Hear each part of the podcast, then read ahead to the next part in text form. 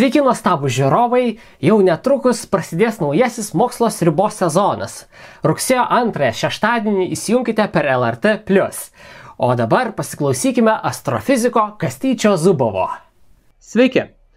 Taigi, čia pat rugsėjas, čia pat akademinių metų pradžia, bet vasara taip pat uh, mokslo naujienų nestinga, darbai nesustoja, duomenys renkami, analizuojami, publikacijos skelbiamas. Na ir šiandien pakalbėkime apie netgi tris naujienas. Paprastai kalbam apie dvi, bet šį kartą pasitaikė taip, kad viena tema yra dvi naujienos iš pastarųjų dviejų savaičių. Skirtingi tyrimai visai, bet jie abu yra apie, galima sakyti, tą pačią temą, tai yra Neptūno atmosfera. Na, Neptūnas tolimiausia nuo Saulės iš tų pagrindinių Saulės sistemos planetų, ji dėmesio susilaukia netiek ir daug. Na, vienintelis kosminis aparatas šalia Neptūno praskridęs buvo Voyageris 2, 88 ar 9 metais, berots prieš nulėkdamas tolyn iš Saulės sistemos. Taigi pagrindė duomenys apie Neptūną gaunami, aišku, aišku, dar ir Voyagerio darytos nuotraukos ir surinkti duomenys duoda žinių, bet daugiausiai Neptūnas yra stebimas įvairiais prietaisais nuo Žemės arba iš orbitos aplink Žemę, tai pavyzdžiui, Hubble teleskopu. Na ir vienas iš dalykų, kas buvo pastebėta ką pastebėjo būtent Voyageris, tai kad Neptūno atmosferoje tuo metu, kai jis per šalį skraido, buvo tamsi dėmė. Šiek tiek panaši, tarkim, į Jupiterio didžiąją raudonąją dėmę, kuri na, garsus, garsus darinys ir vienas, viena iš žinomiausių Jupiterio savybių, nors tai, tai nėra koks nors statiškas objektas, na, nes tai visgi atmosferos darinys, tai yra tiesiog debesų sukūrys. Bet 400 metų, nors ir šiek tiek kisdamas, jisai e, nepranyksta. Neptūnė dėmes e, kitokios. Jos taip atrodo, kad gal po keletą, keliolika metų gyvuoja ir tada išnyksta, bet paskui vis naujos atsiranda ir taip toliau. Iki šiol jos visos buvo e, stebimos tik tai iš kosmoso, nes, na, dėl įvairių priežasčių. Iš esmės dėl to, kad um, Žemės atmosfera iš, um, išblokina bet kokį kosminio uh, kūno vaizdą. Na, jeigu bandome uh, stebėti, na, tarkim, jeigu žiūrime į Žemės į Mėnulį, tai matysime gana ryškų vaizdą, nes uh, Mėnulis yra pakankamai didelis. Uh, bet jeigu žiūrime į Neptūną, tai, na, taip, pamatyti planetą paprastu teleskopu iš Žemės tikrai galima, tačiau bandant įžiūrėti ką nors atmosferoje, jau Neptūno atmosferoje, jau susidurime su problema, kad tie fotonai sklisdami pro Žemės atmosferą, jie, e, jų kryptis šiek tiek pasikeičia ir dėl to visas vaizdas šiek tiek išskysta. Ir e, tai, tai trukdo gauti ypatingai ryškų vaizdą. Bet pastaruoju metu vis gerėja sistemos skirtos panaikinti šiam efektui. Iš esmės tos, tos sistemos remiasi tuo, kad yra iš teleskopo, na, šalia teleskopo paleidžiamas lazerio spindulys ir yra stebima, kaip tas lazerio spindulys iškraipamas ir automatiškai deformuojamas yra teleskopo veidrodis tam, kad kompensuotų šitą vaizdą ir kad lazerio spindulys būtų kaip įmanoma labiau sufokusuotas, na ir tada sufokusuojami ir tie astronominiai e, objektai, kurie yra stebimi panašia kryptimi kaip nukreiptas lazeris. Taigi pasinaudoję iš esmės šitą techniką dabar mokslininkai pirmą kartą gavo Neptūno tamsios dėmės vaizdą būtent nuo Žemės paviršiaus. Tai yra svarbu ne tik kaip pats iš savęs technologijų demonstravimas, parodimas, kad, kad įmanoma sukurti, įmanoma atkurti tokį ryškų vaizdą stebinti Žemės. Kita priežastis, kodėl tai buvo daroma, yra ta, kad, na, antžeminiai aparatai visokie, jie gali būti daug didesni, daug tikslesni negu kosminiai. Nes į kosmosą iškelti teleskopą, aišku, yra daug sudėtingiau negu jį pastatyti Žemėje. Um, Todėl na, daugybė įvairių prietaisų skirtų, tarkim, spektrų matavimui, uh, jie Žemėje esantis yra žymiai geresni, žymiai tobulesni negu skraidantis kosmosas. Ir būtent kalbant apie Neptūno atmosferą, tai seniau visi stebėjimai, visi Neptūno atmosferos stebėjimai daryti iš kosmoso, jie buvo daromi fotometriniu metodu. Tai yra teleskopas turi keletą filtrų, kurie praleidžia tam tikro bangos ilgio intervalo šviesą ir galima padaryti tokias nuotraukas, na, grubiai įmant galim įsivaizduoti, kad padarom nuotrauką per raudoną kanalą, žalią kanalą, mėlyną kanalą ir žinome, koks yra e, šviesos intensyvumas kiekviename iš tų kanalų. Na taip, tada galime susidaryti bendrą vaizdą, šiokį tokį, bet detalios spektro informacijos neturime.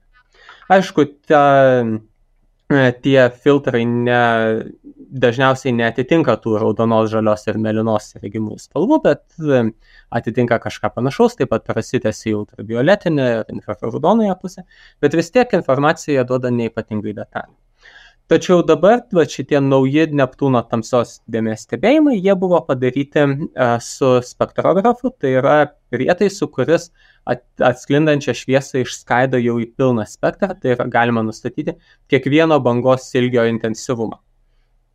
Ir tokiu būdu paaiškėjo, kad uh, dėmė mm, dėmė realiai egzistuoja tik tai uh, regimosiose spinduliuose. Tai yra uh, tose bangose, kurių bangos ilgis trumpesnis negu 700 nanometrų. 700 nanometrų yra tokia jau gana gili raudona spalva. Žmogaus akis maždaug iki 750 nanometrų gali išžiūrėti, na, šiek tiek individualių skirtumų būna. Toliau jau prasideda infraraudoniai spinduliai. Tai būtent infraraudonosiuose spinduliuose jokio patamsėjimo nemato tai vėlgi yra svarbu, nes e, skirtingi bangos ilgiai, uh, jie atsklinda iš skirtingo gylio Neptūno atmosferoje. Um, Todėl, gal, žinant šitą, kad būtent patamsėjimas matomas 700 nanometrų trumpesnėse bangose, bet neilgesnėse, galima įvertinti, kad patamsėjimas susidaro regione, kurios, kuriame slėgis yra apie 5 kartus didesnis negu Žemės atmosferos slėgis. Tai yra gana giliai po Neptūno atmosferos paviršių. Ir tos, tas sluoksnis, bent jau kiek žinome iš planetų atmosferų modeliavimo ir, ir kitų stebėjimų, tai tokiame gilyje turėtų kondensuotis vandenilio sulfidas. Vandenilio sulfido molekulės, kurios tikrai egzistuoja Neptūno atmosferoje, jos tenai kondensuojasi ir greičiausiai kokie nors procesai susiję būtent su šitos molekulės faziniais virsmais ir sukelia tas, um, tas tamses dėmes. Galbūt kur nors tenai daugiau, uh, daugiau susikondensuoja ir išskiriama daugiau šilumos, arba kaip tik atvirkščiai mažiau susikondensuoja ir dėl to tenai, uh, tenai yra šalčiau. Um, na, kokie nors panašus susiję procesai, kurie sukuria tą dėmę. Taip pat kartu aptikta ir keletas šviesių dėmių, bet šviesos jos tik tai infraraudonosios spinduliuose. Taigi, kaip tamsi dėmė atrodo taip, kad yra pritemimas regimuosiuose spinduliuose, o infraraudonieji tokie patys kaip likęs Neptūno diskas, taip šviesios dėmės yra priešingai regimosiuose spinduliuose nieko nesimato, infraraudonuosiuose yra šviesesnės negu likęs Neptūno diskas. Ir viena iš tų šviesių dėmių yra visiškai šalia tos pačios tamsios dėmės. Ir greičiausiai taip pat yra iš to paties sluoksnio irgi susijęs procesas.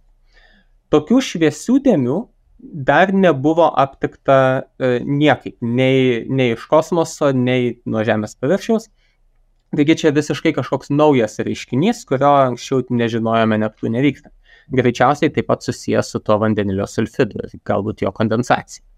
Um, taigi toksai va, atradimas, kuris papildo tą vis pilnėjantį, aišku, paveikslą apie didžiųjų planetų atmosferas ir jis naudingas ne tik apie Neptūną kalbant, bet ir apie kitas didžiasias planetas, bei apie egzoplanetų stebėjimus, nes daugelio egzoplanetų stebėjimus um, netgi galime stebėti, matuoti, tarkim, jų spektrus ir taip bandyti įvertinti, kokios tenai galbūt dėmesio atsiranda, galbūt audros vyksta, galbūt dar kas nors ir e, tokios žinios vat, apie Neptūną padės ir tas egzoplanetas geriau pažinti.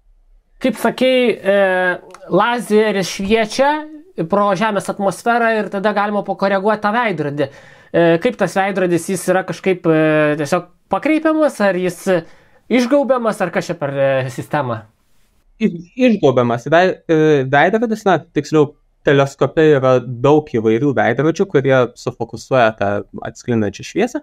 Tai vienas iš tų veidrodžių yra uh, minkštas ir po juo yra daugybė motoriukų, kurie gali kiekvieną to veidrodžio dalį pastumti biškį, įgaupti labiau arba išgaupti ir taip keisti to veidrodžio formą. Na, taip pat yra, aišku, algoritmai, programinė įranga, kuri visą tą procesą kontroliuoja. Nes, na, žmogui susigaudyti, kaip čia pakeisti veidrodį, kad, kad kompensuotų tą atmosferos iškraipimą, tai tikrai neįmanoma, ypač realiu laiku to daryti.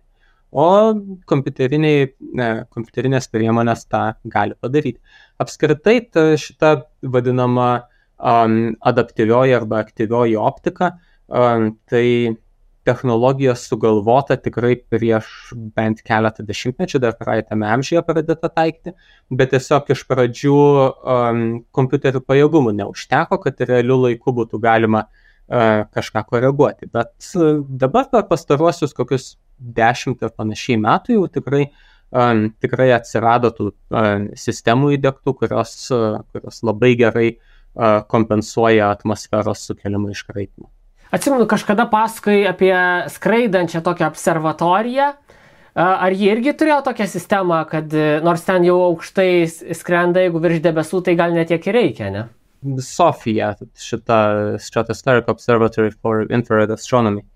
Um, kiek žinau, ne. Ir, na, vėlgi, skraidanti observatorija, matai, įdėta į lėktuvą, tai tas labai apriboja masę galima na, kiekvienas tasai servo motoras, aišku, kažkiek sveria, tai tokia sistema, na, jį tikrai labai padidintų teleskopo masę.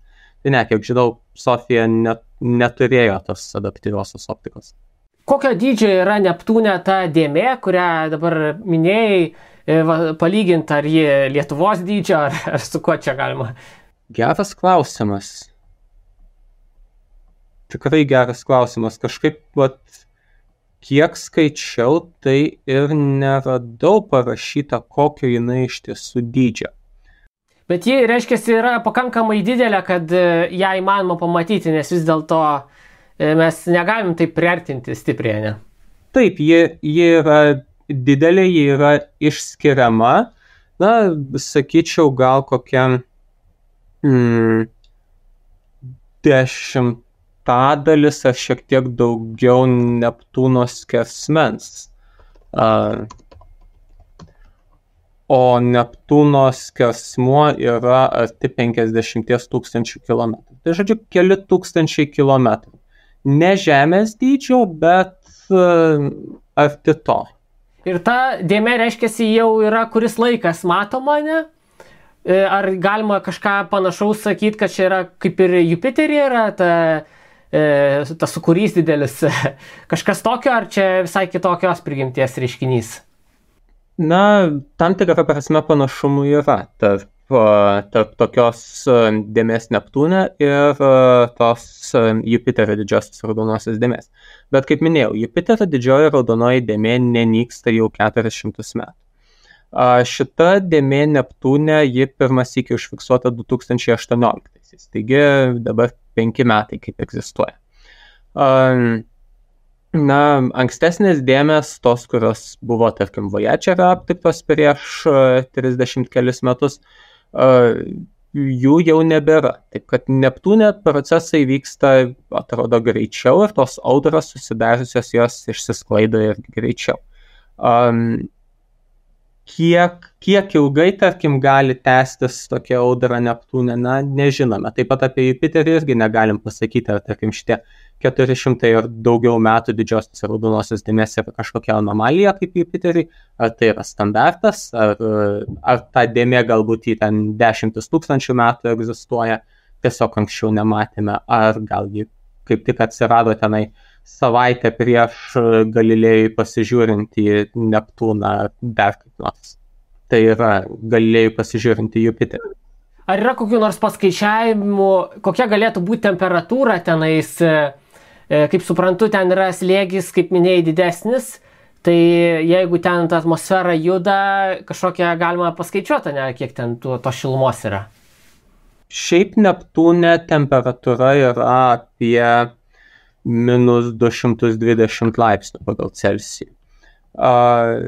Skirtingose vietose truputį,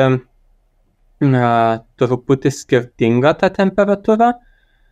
Kokia ji būtent šioje dėmėje, tai vėlgi pasakyti negaliu. Bet na, greičiausiai, kadangi tamsu tenai, tai turėtų būti šiek tiek žemesnė temperatūra negu likusi, uh, negu likęs Neptūno tas diskas. Vienu žodžiu, šaltas pasaulis. O įdomu, ar yra planuojamos kažkokios misijos e, naujos, kaip sakėjai, labai daug metų praėjo nuo Voyager praskridimo, ar e, yra kažkokie planai ateičiai? Kol kas tokios misijos yra tik tai pasiūlymų stadijoje. Tai yra, yra entuziastų, mokslininkų, kurie svarsto, kokią misiją galėtų skristi į Neptūną ir dedikuotai e, tyrinėti šią planetą. E, bet kol kas tie pasiūlymai nėra gavę finansavimo ir patvirtinimo, kad tikrai tokia misija skris. E, bet tai nereiškia, kad šitų idėjų visiškai atsisakoma ir vis jos bus toliau tobulinamos ir siūlomos. Na, um, reikia tikėtis, kad, kad kada nors bus um, tai padaryta. Bet aišku, iki pačios misijos tada tikrai dar, dar ilgai reikėtų laukti, nes nuo patvirtinimo, kad misija skris iki jos išskridimo m, gali praeiti, kad ir dešimt metų ar netgi daugiau, kol bus viskas tikrai paruošta, parengta. Um, ir bus pasirašta kelionė. Na ir pati kelionė iki Neptūno uh, užtruks dar turbūt apie 10 metų ar ilgiau nes tarkim Cassini zondas iki Saturno keliavo 7 metus, New Horizons iki Plutono skrido berots 11 metų ir New Horizons skrido taip, kad tik taip ir skrido per Plutoną. Jeigu nori skristi taip, kad įeitum į orbitą aplink kūną, tai kelionė dar ilgiau užtrunka. Um, taip kad, na, keliolikos metų skrydis iki Neptūno tikrai lauktų. E, kągi, e, pereikime prie kitos naujienos. Taip, kita naujiena, kaip minėjau, irgi apie Neptūną, apie Neptūno atmosferą. Uh, tik tai apie pačius aukščiausius jos sluoksnius. Tai yra visai, uh, galima sakyti, paviršių tos atmosferos, tai yra tai, ką geriausiai matome. Uh, o tenai yra reguliariai matomi įvairūs šviesus debesis. Na, žodžiu, Jupiterio, tai Neptūno atmosfera nėra visiškai tolygi, o joje formuojasi ir nyksta, nyksta debesis, kurios sudaro daugiausiai metano ledas. Ir tie, tie debesys matomi ir stebimi vėlgi ne vieną dešimtmetį, o dabar išnagrinėja maždaug 20 metų laikotarpio stebėjimų duomenis nuo 2002 iki 2023 metų. E, mokslininkai nustatė kelis dėsningumus apie tai, kaip tie debesis kinta. Pirmas dėsningumas yra toks, kad jie atsiranda ir pranyksta gana periodiškai. Antras dėsningumas, kad tas periodiškumas susijęs su Saulės aktyvumu. Tai yra debesų kiekis stipriai padidėja, praėjus maždaug porai metų po to, kai sustiprėja Saulėje tam tikros spinduliuotės, vadinamos Laimano alfa intensyvumas. Laimano alfa spinduliuotė tai yra ultravioletiniai uh, spinduliai, tai yra uh, konkreti, konkretaus bangos ilgio spinduliuotė, atsirandanti, kai sužadinti vandenilio, sužadintose vandenilio atomuose elektronai šoka į žemiausią energijos lygmenį ir tada uh, išspinduliuoja labai konkretaus bangos ilgio ultravioletinius fotonus. Na, Saulėje šitas procesas vyksta, Saulė visada skleidžia tą Laimano alfa spinduliuotę, tačiau uh, didėjant Saulės aktyvumui gausėja Laimano alfa spinduliuotės. Uh, taigi, praėjus maždaug porai metų po Laimano alfa spinduliuotės intensyvėjimo Saulėje, Neptūne taip pat išauga debesų kiekis. Um, Kodėl taip yra? Na, numanomas mechanizmas yra toks, kad ta ultravioletinė spinduliuotė, net ir pasiekusi Neptūną, ji sukelia tam tikras cheminės reakcijas, kurios galbūt netiesiogiai, bet galiausiai veda prie to, kad daugėja tų metano ledo kristalų viršutinėje atmosferoje ir dėl to pagausėja debesų. Debesų, na, tai, tai čia jau savaime įdomu yra, kad Neptūnas 30 kartų toliau nuo Saulės negu Žemė. Vadinasi, Saulės e, šviesos energijos gauna 900 kartų mažiau negu Žemėmis. Energijos tankės e, mažėja kvadratiškai priklausomai nuo atstumų. 30 kartų didesnis atstumas, 30 kvadratų yra 900 kartų mažiau energijos. Bet vis tiek to užtenka, kad Saulė valdytų tokius atmosferinius procesus Neptūne.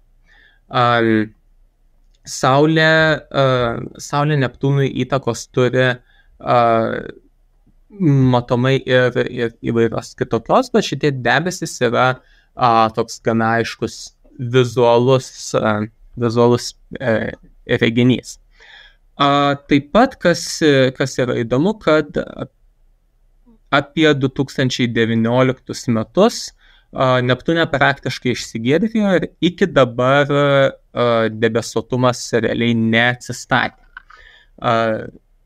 Na, 2019 metai tai buvo kaip tik Saulės minimumas, tai kaip ir nekeista, kad debesų sumažėjo, tačiau dabar jau Saulės aktyvumas tikrai didėja, prieš porą metų jis buvo visai nemenkas, taigi, taigi keista atrodytų, kad Neptūnė debesų vis dar neatsiranda.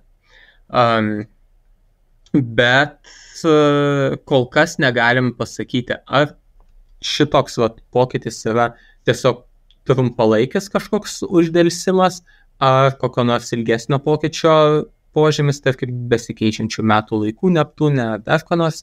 Uh, na ir kažką apie tai galėsim pasakyti tik tai po dar gerokai ilgesnių stebėjimų, nes visgi um, 20 metų, na, yra nemažai, bet tai yra nepilni du Saulės aktyvumo ciklai, taigi kartu ir nepilni du uh, Neptūno debesuotumo ciklai. Vadinasi, um, ką nors, ką nors tvirto teikti apie, apie šitą sąryšį, neskaitant to, kad jis egzistuoja, na, kol kas yra sudėtinga.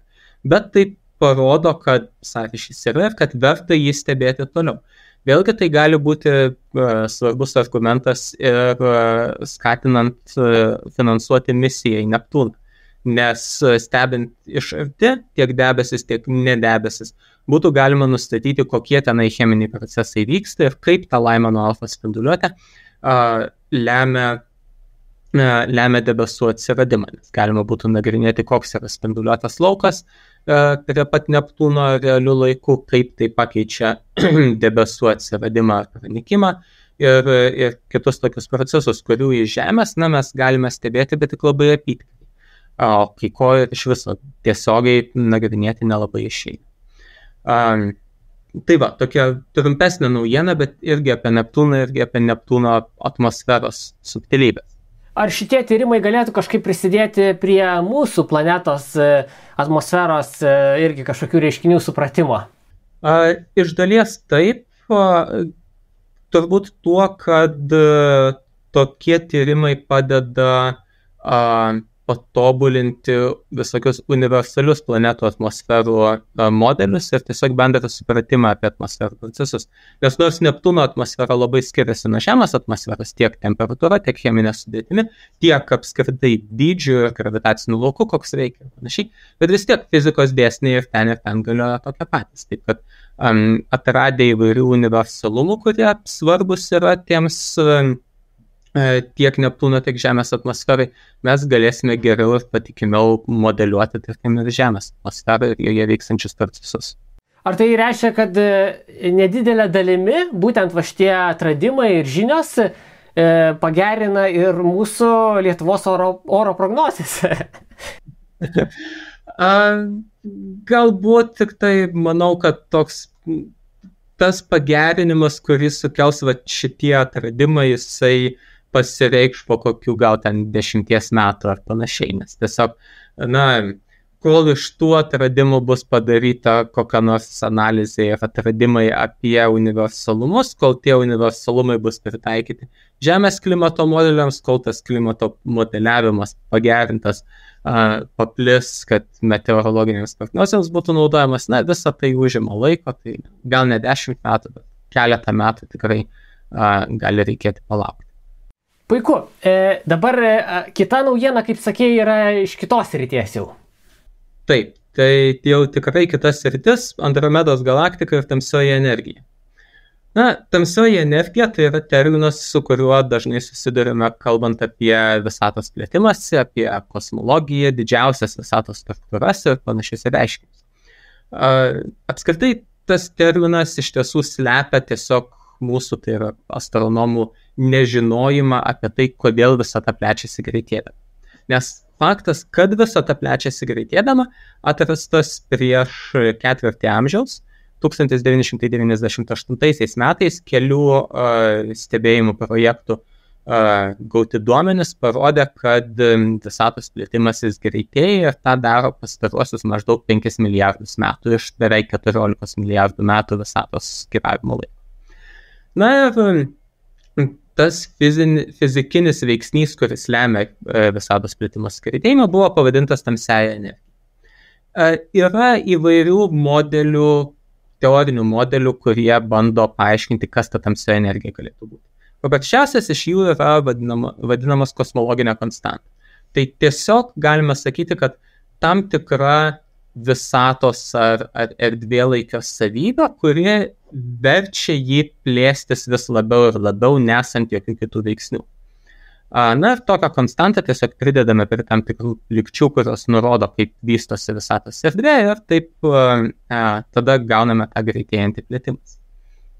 Tai toks modelis yra paprasčiausias, nes matematiškai kalbant, jam reikia tiesiog vieno papildomo dydžio į įvairias visatos evoliucijos lytis. Yra sudėtingesnių modelių, kuriems reikia dviejų, trijų ar dar daugiau, daugiau, daugiau tų, e, tų papildomų narių patikrinti, kuris iš šitų modelių yra teisingiausias, na, labai sudėtinga, kai realiai turime tik tai vieną duomenų rinkinį, tai yra visatos plėtimosi istorija. Nes praktiškai visi šitie modeliai buvo sukurti, bandant atkurti, atstatyti tą, tą visatos plėtimosi istoriją. Tai jie visi tuos duomenys labai gerai paaiškina. Bet kitais, kituose duomenyse ir kitose sritise jie gali duoti skirtingų prognozų. Tačiau neaišku, kokiuose dar e, sritise ta tamsioji energija galėtų pasireikšti. Ir va čia a, keli mokslininkai sugalvojo tokį a, e, galimą patikrinimą, kuris yra susijęs su a, paukščių tako ir Andromedos tarpusavio judėjimu. Na, paukščių takas ir Andromeda - dvi gretimos galaktikos panašios masės, Andromedo truputį masyvesnė už mūsiškę. Um, jos artėja viena prie kitos ir po kelių milijardų metų susijungs. Jeigu šitos galaktikos būtų nepasklidusios, o tiesiog taškiniai kūnai, tai pagal tai, kaip jos dabar juda, pagal tai, kokios jų masės yra, jos turėtų imti tiesiog suktis viena aplink kitą maždaug 17 milijardų metų periodu. 17 milijardų metų yra daugiau negu dabartinis visatos amžius, bet vis tiek na, galime vertinti, kad toksai periodas turėtų būti. Um, tas periodas yra pakankamai ilgas, kad tamsiosios energijos poveikis uh, šitų galaktikų judėjimui turėtų būti išmatuojamas. Iš esmės tas poveikis labai paprastas. Gravitacija traukia galaktikas vieną prie kitos, tamsioji energija plėsdama visatą priešinasi tam traukimui. Taigi, kuo stipresnė tamsioji energija, tuo labiau turėtų priešintis, tuo ilgesnis turėtų būti periodas, iš esmės. Faktiškai jau dabar turėtume turėtume galėti pastebėti tamsiosios energijos poveikį tiesiog iš to, kokiu greičiu Andromeda juda mūsų atžvilgiu. Nes jeigu Andromeda iš kažkur toli artėjo prie paukščių tako, tai ji artėdama turėtų greitėti. Jeigu tamsioji energija tam priešinasi, tai uh, tada tas greitėjimas netoks efektyvus ir uh, Andromeda uh, galbūt judėtų lėčiau. Na ir mokslininkai pasiemė, uh, sumodeliavo šitą procesą, apskaičiavo, kaip turėtų keistis uh, keistis Andromedos greitis priklausomai nuo atstumo iki jūsų, esant skirtingoms kosmologinės konstantos vertėms. Ir taip jie nustatė, kad dabartinius duomenis paaiškina tik tai tokie modeliai, kuriuose kosmologinės konstantos vertė neviršė maždaug penkis kartus didesnės, negu mes žinome iš kitų visatos plėtimos stebėjimų. Na, viena vertus visai neblogai yra tai, kad e, šitie nauji rezultatai atitinka tai, ką e, na, dera su tais, kuriuos turime iš kitų e, rinkinių, kad neprieštarauja vieni kitiems. Iš kitos pusės, aišku, e, tokia tik tai nelabai griežta viršutinė riba, na, ji neprideda labai daug žinių apie tai, kokia iš tiesų tos kosmologinės konstantos vertė, ar apskritai e, kosmologinė konstanta yra tinkamas tamsiosios energijos modelis. Bet pats principas yra naudingas ir, ir geras. Ir taip pat mokslininkai įvertino, kiek galima būtų pagerinti šitą jų gautą įvertinimą, jeigu patikslintume duomenis apie atstumą iki Andromedos ir apie jos judėjimo greitį erdvėje, nes visi šitie duomenys turi tam tikras paklaidas. Taigi, jeigu gerai patikslintume šitos duomenys, maksimaliai kiek įmanoma būtų su, tarkim, šiandieniniais teleskopais ir tais teleskopais, kurie per artimiausius keletą metų pradės veikti, tai um, apribojimai galėtų pagerėti apie 10 kartų. Tai yra vietoj tų 5 kartus daugiau uh, už, uh, už dabar žinomą vertę gautume kažką ten, kad plius minus 50 procentų nuo dabartinės žinomos vertės. Na ir tada jau galbūt išriškėtų kokie nors skirtumai tarp to, ką gauname vertindami Andromedos judėjimą ir to, ką gauname vertindami visatos plėtimas ir didžiausių struktūrų formavimas. Jeigu jokių, uh, jokių skirtumų neišriškėtų, tai sustiprintų idėją, kad tamsioji energija tikrai yra kosmologinė konstanta, kuri visada visur ir visai yra vienoda. Jeigu skirtumai išriškėtų, tai leistų ko ne iškart atmesti kosmologinės konstantos idėją, reikėtų eiti prie sudėtingesnių modelių, pavyzdžiui, tokių, kad tamsiosios energijos stiprumas kinta laikui bėga. Jeigu tas kitimas yra tiesiog kažkoks tiesiškas, tai um, tuo metu, kai formavosi didžiausios struktūros, tarkim, prieš 10 milijardų metų, uh, tamsiosios energijos vertė buvo vienokia, šiandien ji yra kitokia. Tai, ką mes matome su Andromedos judėjimu, labiau atitinka šiandieninę jos būseną, uh, o negu tai, ką matome susijusios su didžiausiu struktūrų formavimu. Vadinasi, taip galėtume nustatyti, kiek labai ta tamsioji energija kinta, e, kinta laikai bėga. Na ir bet kuriuo atveju nepriklausomas įvertinimas, e kaip gali, e, kokia galima yra tos tamsiosios energijos vertė. E, kokiu greičiu ta galaktika artėja link mūsų? Um, tiksliai nepasakysiu, bet kalba eina apie kelis šimtus kilometrų per sekundę. Um, tai skamba daug, bet tarkim Saulė paukščių tako atžvilgių juda, paukščių tako centro atžvilgių juda 220 km per sekundę greičiu maždaug. Taip kad tokie greičiai galaktikoms yra įprasti. Ir jeigu nebūtų tos e, tamsiosios energijos, tai e, tas greit, e, būtų greičiau artėtų, ar taip suprantu? Aš irgi taip suprantu, kad turėtų tada artėti greičiau, nes niekas nesipriešintų jos artėjimų prie mūsų. Reiškia, ta tamsioji energija iš principo yra tarp dviejų galaktikų, ne? Turėtų to lygiai būti pasiskirčiusi čia visam ir va šitoj, ir pas mus, ir, ir visur kitur, mes taip manoma, ne? Pagal tą paprasčiausią kosmologinės konstantos modelį, tai tiesiog tamsioji energija yra absoliučiai visur ir visur jos vertė yra vienoda tiesiog, na, tokiais masteliais kaip Žemės, tai tas tamsiosios energijos poveikis yra toksai nykstamai mažas, kad mes jo nepastebėtume, nes gravitacinis laukas čia yra um, daug stipresnis ir nustebė bet kokį tamsiosios energijos poveikį. Bet kai kalbam apie daug, daug didesnius mastelius ir daug, daug silpnesnį gravitacinį lauką, kuris, um, tarkim, tarp žvaigždžių visur ir panašiai, tai ten jau tamsiosios energijos poveikis gali tapti reikšmingas. O kaip tą energiją reikėtų įsivaizduoti? Ar tai yra kažkokios dalelės? Tai nėra materija, ne? E, tai ka, laukas kažkoks. Na, kaip sakiau, šitas pavadinimas slepia mūsų nežinojimą. Galbūt tai yra kokios nors dalelės, galbūt tai yra um, kažkokia tiesiog vat, visatos erdvės savybė, galbūt dar kas nors. Na, taip tiksliai pasakyti kol kas neturime galimybės. Tai kosmologinę konstantą tai reikėtų įsivaizduoti tiesiog kaip, na, um, nekintamą fundamentalę tos terpės, kurioje vystosi visa visa ta savybė. Kad ta terpė tiesiog nori plėstis, nori didėti, nori, kad jos būtų daugiau. Tik tai, tarkim, gravitacija kažkiek gali tam pasipriešinti, bet ne visais masteliais ir ne šimtų procentų kažkaip va, kad, kaip sakė, jeigu yra kažkokios dalelės, bet mes jų nematome, ne, ir, jeigu kažkaip susirpti, tai ne, ne, ne, nepavyksta aptikti per mikroskopą, nepamatai, ne? Na taip, jeigu nematome, reiškia elektromagnetiškai nesąveikia. Jeigu elektromagnetiškai nesąveikia, tai ir susirpti nelabai išeis. E, bet, pavyzdžiui, va skrenda Voyager zondai, tai e, jų tas greitis judėjimo irgi, jeigu ten yra kažkokia materija, ar jie trintis kažkokia, kaip čia pasakyti, ar nėra sąveikos tiesiog. Na, vėlgi, jeigu nėra elektromagnetinės sąveikos, tai jokios tenai trinties irgi nėra. A, bet čia jau labiau periname prie to, kaip paprastai kalbama apie tamsiąją materiją, kas yra visiškai kitas dalykas, bet irgi tamsiąją vadinama todėl, kad labai daug ko apie ją nežinome. Ir per gimties irgi nežinome. Um, tai yra, tamsioji materija, na, tai greičiausiai dalelės kažkokios, kurios vėlgi elektromagnetiškai nesąveikoja, bet gravitaciškai sąveikoja ir sukelia papildomą trauką.